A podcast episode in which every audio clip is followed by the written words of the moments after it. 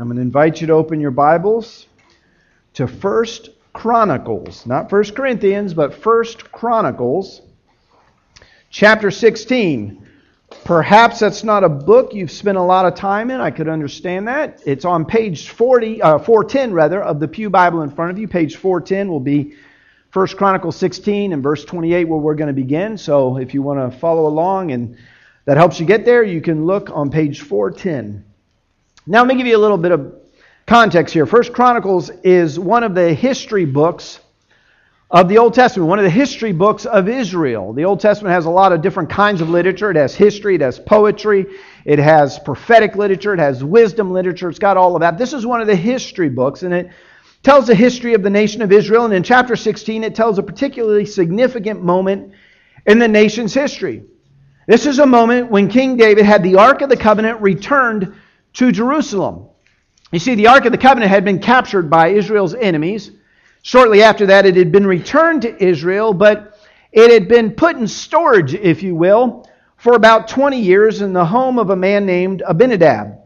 Well, then King David, or David becomes king at that point, and he builds a home for the ark and he brings it back to Jerusalem, Israel's capital city.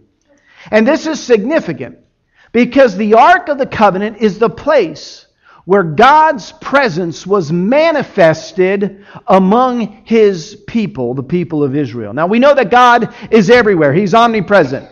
But he, in the Old Testament in particular, he manifested his presence in a particular way, in a localized way, among his people. If you're in Sunday school this morning, you talked a little bit about that in our adult Sunday school classes. He manifested his presence in a particular way among his people, and it was associated with the Ark of the Covenant. And later on, it was in the temple. When the temple was built, the Ark of the Covenant was put into the Holy of Holies. And it was in the Holy of Holies that God's presence was manifested in the temple among his people. And so David brings it back and he organizes a worship service to the Lord on the occasion of the ark returning to Jerusalem, the capital city. And he gets a guy named Asaph to write a, a poem.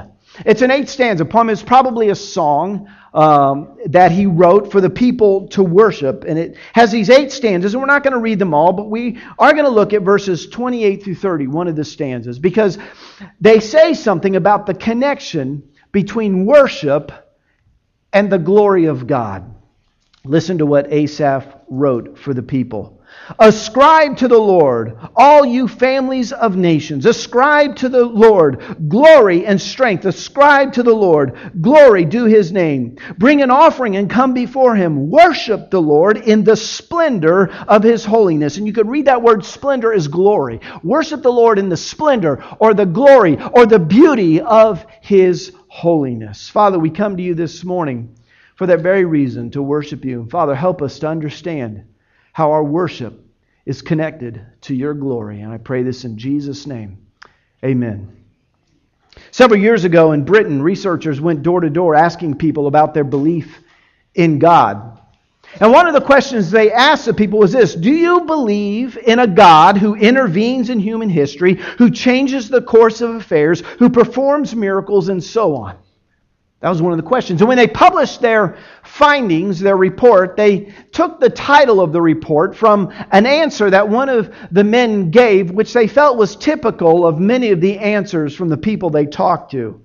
He said this No, I don't believe in that God. I believe in the ordinary God. So let me ask you a question this morning. What kind of God do you believe in? Do you believe in the God who is glorious and powerful and sovereign and eternal, the God that we read about in scriptures? Or do you believe in just an ordinary God? Now you may say, No, I believe in that God. I believe in the God of the scriptures, the God who does all those things, the powerful, eternal God. Well, here's the follow up question then What does your worship say about the God that you believe in? This morning, we're finishing our series entitled The Glory of God. And just by way of review, remember what we mean when we say, when we talk about the glory of God. The glory of God is, is the, the perfection of His nature, is the excellence or the beauty of His divine nature. And we saw two weeks ago that the glory of God is at the heart of our obedience to God. We obey him because morality itself is a reflection of God's nature. It's not just some sort of list that somebody created somewhere. Right and wrong are a reflection of God's nature. So when we obey God, we do what is right. We are bringing glory to him. We are honoring the glory of God. We saw last week that the glory of God is at the heart of our salvation. Salvation is not primarily about you and me and what we receive, although that's pretty great. But salvation is primarily about the glory of God. If you missed either one of those messages, they're online at our website, fbcalachua.com. There's a place on the homepage there. It says listen to the sermons, and you can go there and listen to them. But this morning, I want us to finish by seeing that God's glory is at the heart of our worship. Asaph says, Ascribe to the Lord glory and strength. Ascribe to the Lord glory to his name. Worship the Lord in the splendor of his, his holiness. You see, it's not enough for us to say that worship is not about you and me. That's true. Worship's not about us. It's not about, you know, what we get out of it. But it's not enough to say that. We, we need to go one step further and say that worship must be a reaction to and a reflection of God's glory. In other words, we worship God because of who He is, because of His glory, and our worship itself ought to reflect His glory. And so we worship Him in that way.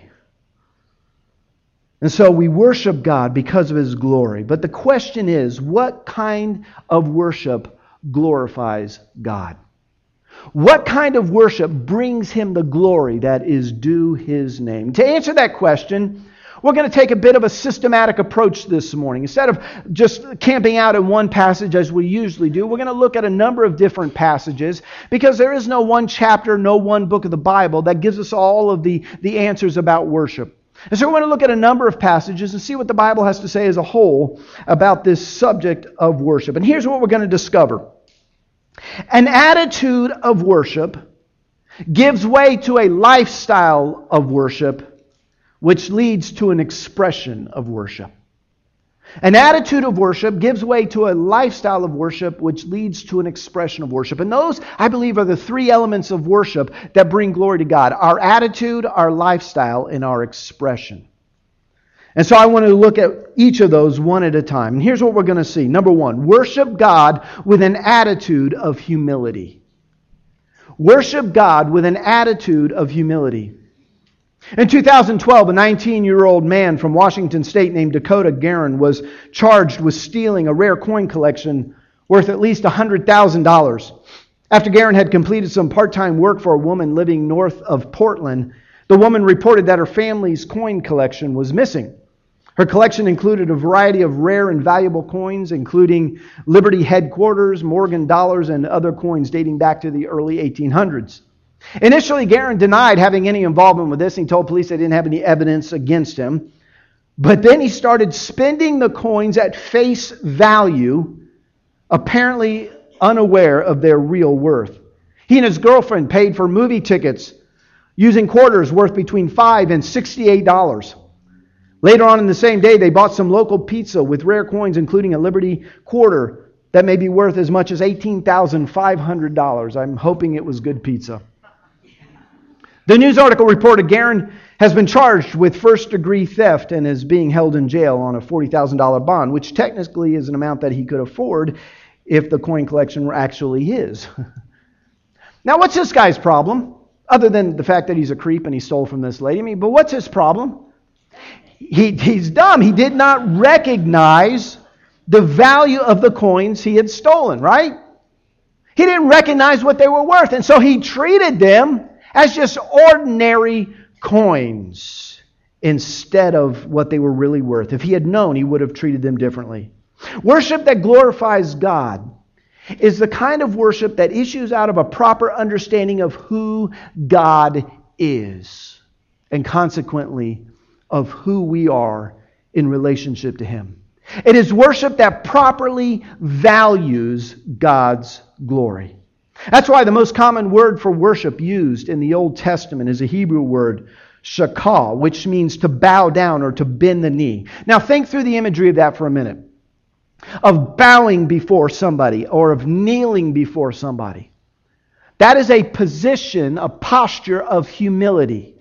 It's a posture that says, You are greater than I. I am lowering myself in your presence because I am deferring to you because you are the greater, I am the lesser.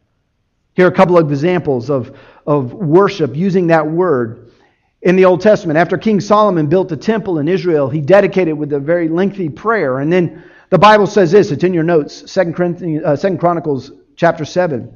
When Solomon finished praying, fire came down from heaven and consumed the burnt offering and the sacrifices. And the glory of the Lord filled the temple, meaning uh, some particular manifestation of His excellence and His perfect nature filled the temple. The priest could not enter the temple of the Lord because the glory of the Lord filled it. And when all the Israelites saw the fire coming down and the glory of the Lord above the temple, they knelt on the pavement with their faces to the ground and they worshiped and gave thanks to the Lord, saying, He is good, His love endures forever.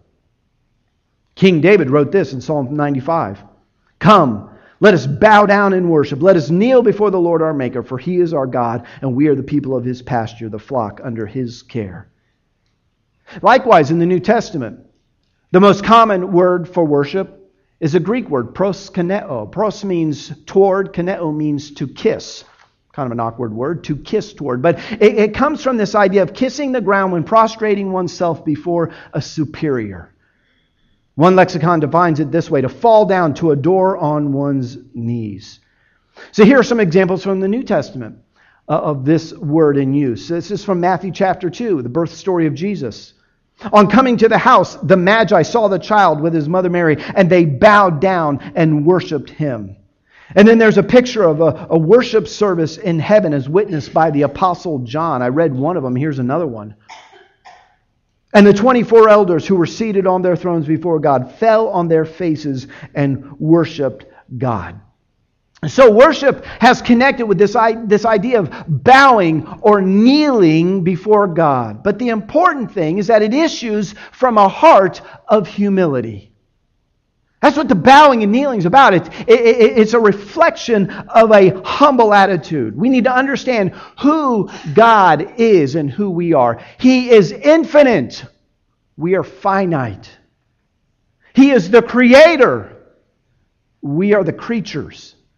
He is holy. We are sinful, and so on. And because He is all of those things, we worship Him in an attitude of humility. That's why David says in Psalm chapter 5, verse 7 But I, by your great love, can come into your house. In reverence, I bow down toward your holy temple. Bowing or kneeling is a sign of reverence. And we can still do that today as an expression of our humility. I attended a church in Dallas for a number of years, that uh, Baptist church, First Baptist Church Dallas, that had kneelers in the pews. And when we prayed, we'd pull the kneelers down and we would kneel when we prayed. Uh, we bow our heads when we pray, do we not? Now, the significance of that may be lost on many of us because it's become so traditional and so cultural that we, we've lost the, the understanding of what it is. But what do we do when we bow our heads? We're bowing before God and we're saying, You are greater than we are. We could still do that today as an expression of our humility. But here's the difference.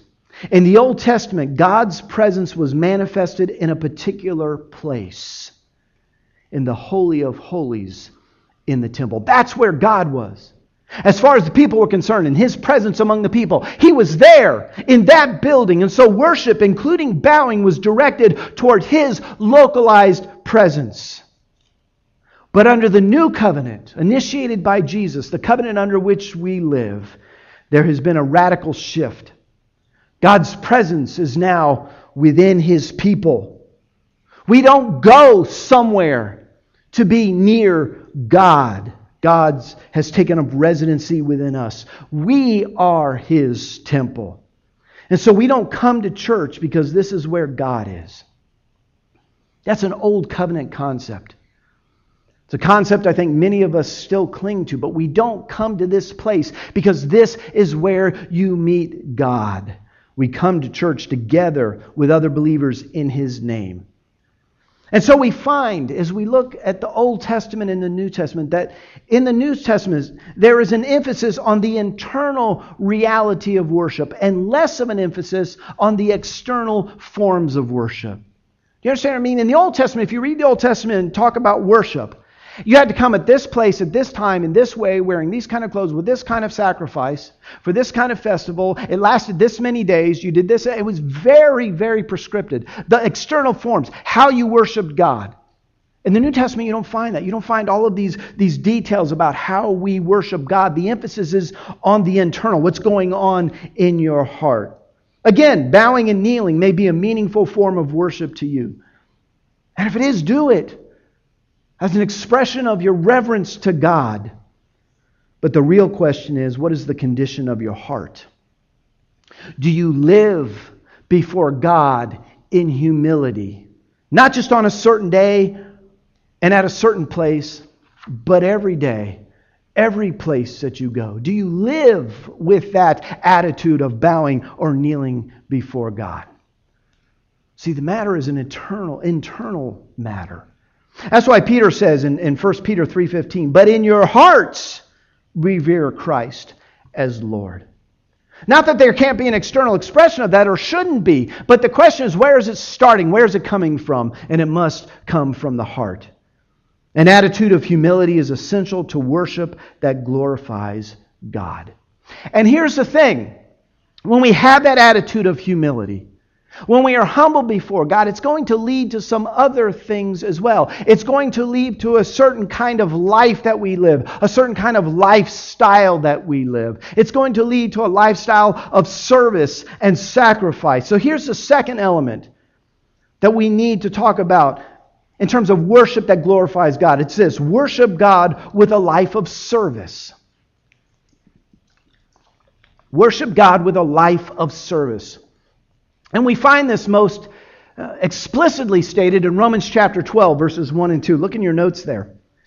Therefore, I urge you, brothers and sisters, in view of God's mercy, to offer your bodies as a living sacrifice, holy and pleasing to God. Now, look at this statement. This is your true and proper worship. Do not conform to the pattern of this world, but be transformed by the renewing of your mind.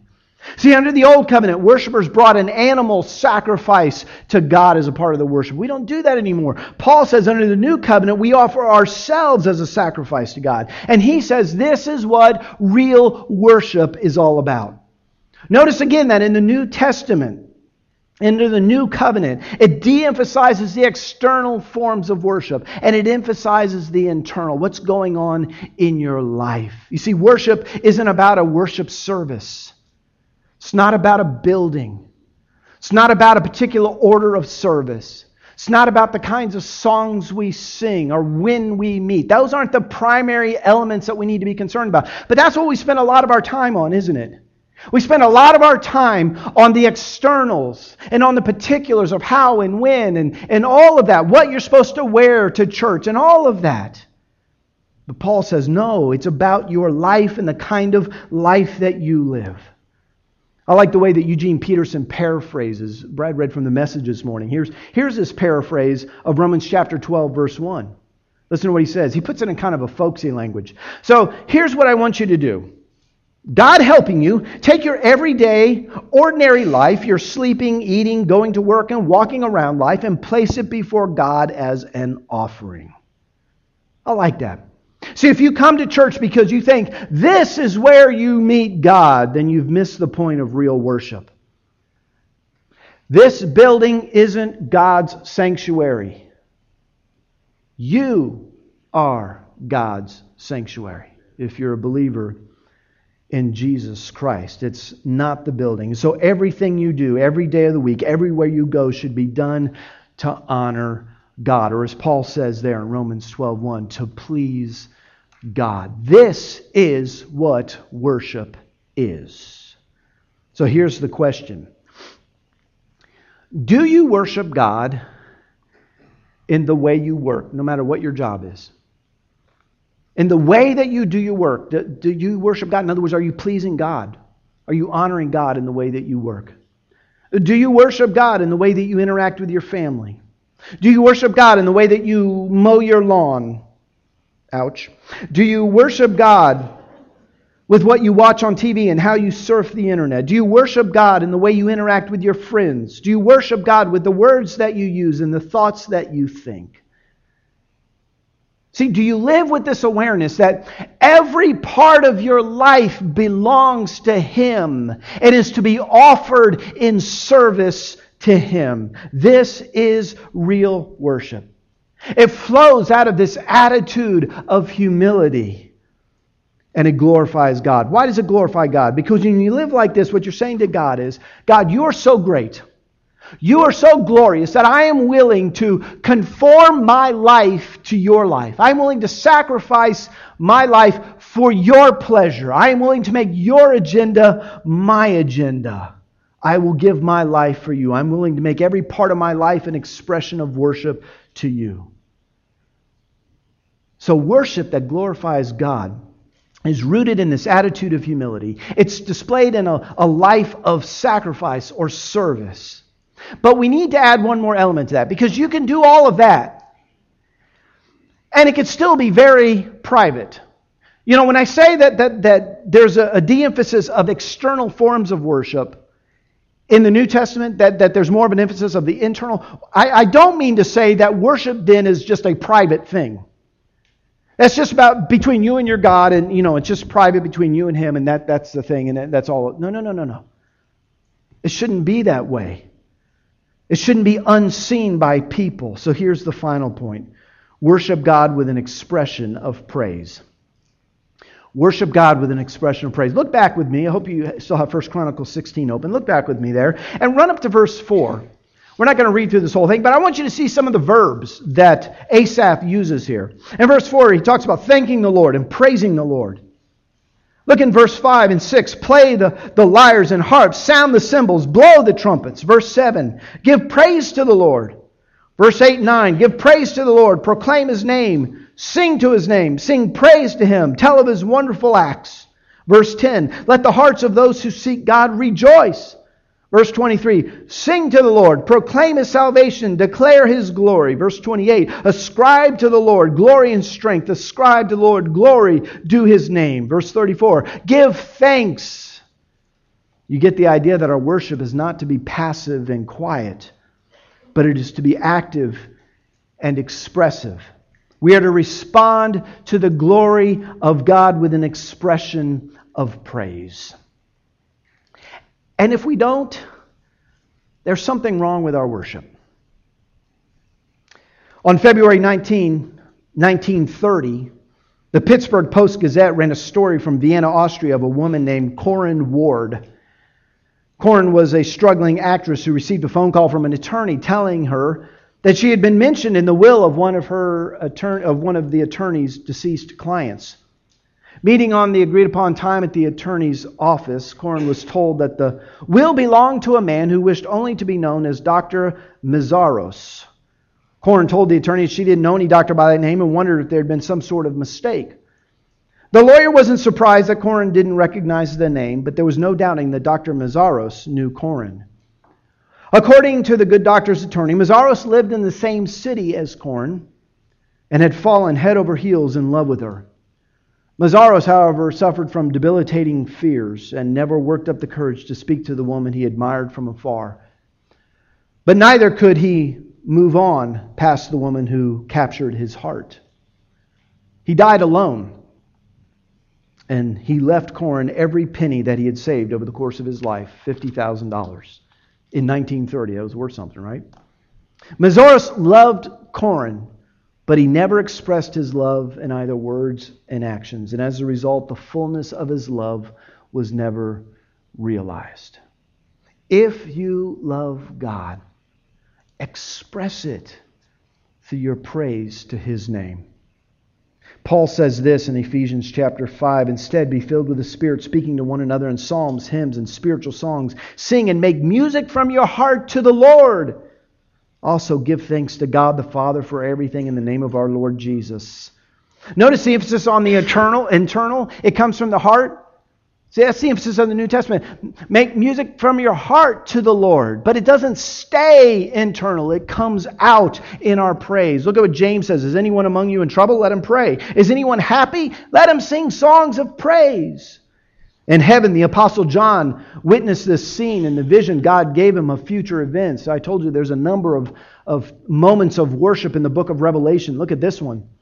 After this, I heard what sounded like the roar of a great multitude in heaven shouting, Hallelujah! Salvation and glory and power belong to our God, for true and just are his judgments. Then I heard what sounded like a great multitude, like the roar of rushing waters, like the loud peals of thunder, shouting, Hallelujah! For our Lord God Almighty reigns. Let us rejoice and be glad and give him glory. Listen, I don't want to get into a discussion this morning on what kind of expression of praise is the right kind of expression of praise. You know, should we lift our hands? Should we clap? Should we dance? Should we bounce up and down when we're leading worship? Right? I, I don't want to get into a discussion of the right, because if we go down that road, this is what we're doing. All of a sudden, we're coming right back to the externals. Oh, and this is what real worship looks like. You've got to do it, you've got to do it like this, right? No, that, that's not the point. The point is that our, any worship that glorifies God is to be expressive and it's to be public. We don't come here to meet God, but we do come here to meet with one another and collectively express our praise to God. And if you can't do it here, where can you do it? You know, some of, some of us, some of you are sanguines. You've got that personality, right? You're very expressive, just naturally.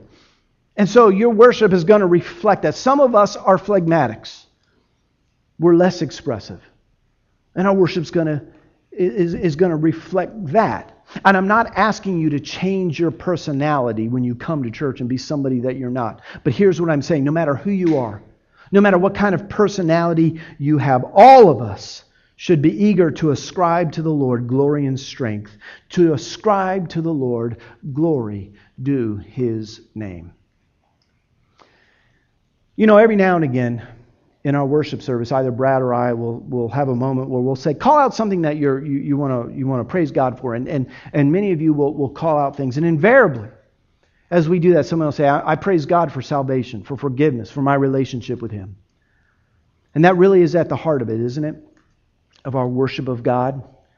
I mean, there's a lot of blessings that we all enjoy in life and that we rightfully praise God for daily blessings, temporal blessings, absolutely.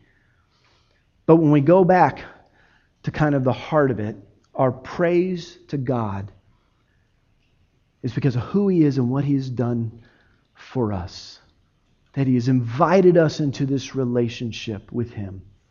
Not only has He invited us, but He has paved the way for us to enter into that relationship with Him. And this morning, that ought to be the heart of your worship. That ought to be what motivates you to, to ascribe to the Lord glory due his name. But if you've never entered into that kind of relationship, if you've never put your faith in Jesus Christ as your Lord and your Savior, you may not be at that place. Maybe there's a lot of things you can thank God for health, you know, a job, a lot of things. You know what the Bible says? The Bible says God sends the rain on the just and the unjust, which means by His grace we all experience His blessing in some very important needs in our life. But here's the thing in order to, to, to experience the blessing of eternity with Him, in order to experience a relationship with Him begins right now and it lasts forever, you must come to Him on His terms. And here are His terms. That you acknowledge that you are a sinner, that you've done things that, that are wrong, that you have violated his holy standard, which is a reflection of His holy nature. You must acknowledge that Jesus Christ is the Son of God, that He died on the cross for you and for me, and in doing so, He did everything that was necessary to pay the penalty for your sin. And you must personally come to Him and say, Jesus, save me. I accept you as my Savior. When you do that, we talked about this last week. If you're willing to do that, let me tell you what God is willing to do. He's willing to receive you. Bible says, whoever calls upon the name of the Lord, whoever calls upon the name of the Lord will be saved. And then you have a reason to worship and honor and glorify God because you know Him for the gracious God that He is. Maybe you're here this morning and you're right at that place in your life. You're saying, you know what? That's me. I, I need to cross that line of faith and put my trust in Jesus. I've never been right with God because I've never done that.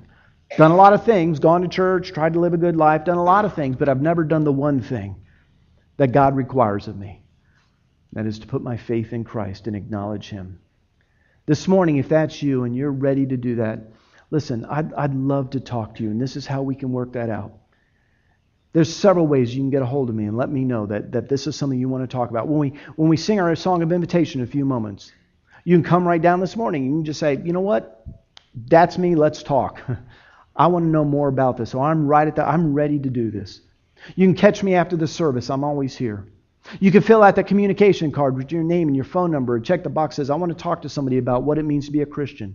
Drop it in the offering plate or these white boxes I've referred to, and I'll get it and I'll call to you and talk to you about what it means. We'll meet if we need to, whatever it takes. Call me during the week, email me, whatever it takes. But if God is working in your heart this morning saying, that's what I need, don't put him off. Don't put him off. The Bible said today is the day of salvation. If God is working in your heart, then today is the day you need to respond to him. Let me know, not because I can save you, but I can sure tell you what God has said about what he's done for you and how you can receive him. Would you do that? Maybe as we stand in a moment and sing our song of invitation, you just need to do, you just need to worship God. You just need to reevaluate not only your expression of praise right here, but your attitude of humility in your life of service. And you need to think about your worship. And does your life bring glory to God? Do you live before Him in an attitude of humility? Maybe you want to express that attitude of humility by bowing and kneeling. Come on up here and kneel. You can just turn around where you are and kneel, whatever you want to do as an expression of praise to Him. If, listen, if that's what you want to do, the important thing is what's going on in your heart and that you have that heart of humility before Him. So maybe as we sing, you need to do a little business with God about your worship. Father, we thank you for this morning. Lord, we thank you for the invitation that you give us to worship you. And Father, we do so knowing that you are the one and only God. You are the only one worthy to receive our praise, the only one worthy to receive glory and honor, the only one to whom we can ascribe these things. Father, we recognize that you are infinite and we are finite. And we come before you in this attitude of humility to worship you this morning. But Father, we pray that as we leave this place, we would leave with this awareness that Sunday morning between 11 and 12 is not God's time. And then the rest of the week is our time. Father, let us leave with the awareness that every day is your time. That we are your temple. That you've taken up residency with us and that our lives are to reflect that. And Father, we pray that as we incorporate that kind of thinking into our lives, that it would bring you pleasure and it would honor you. And we pray it in Jesus' name. Amen.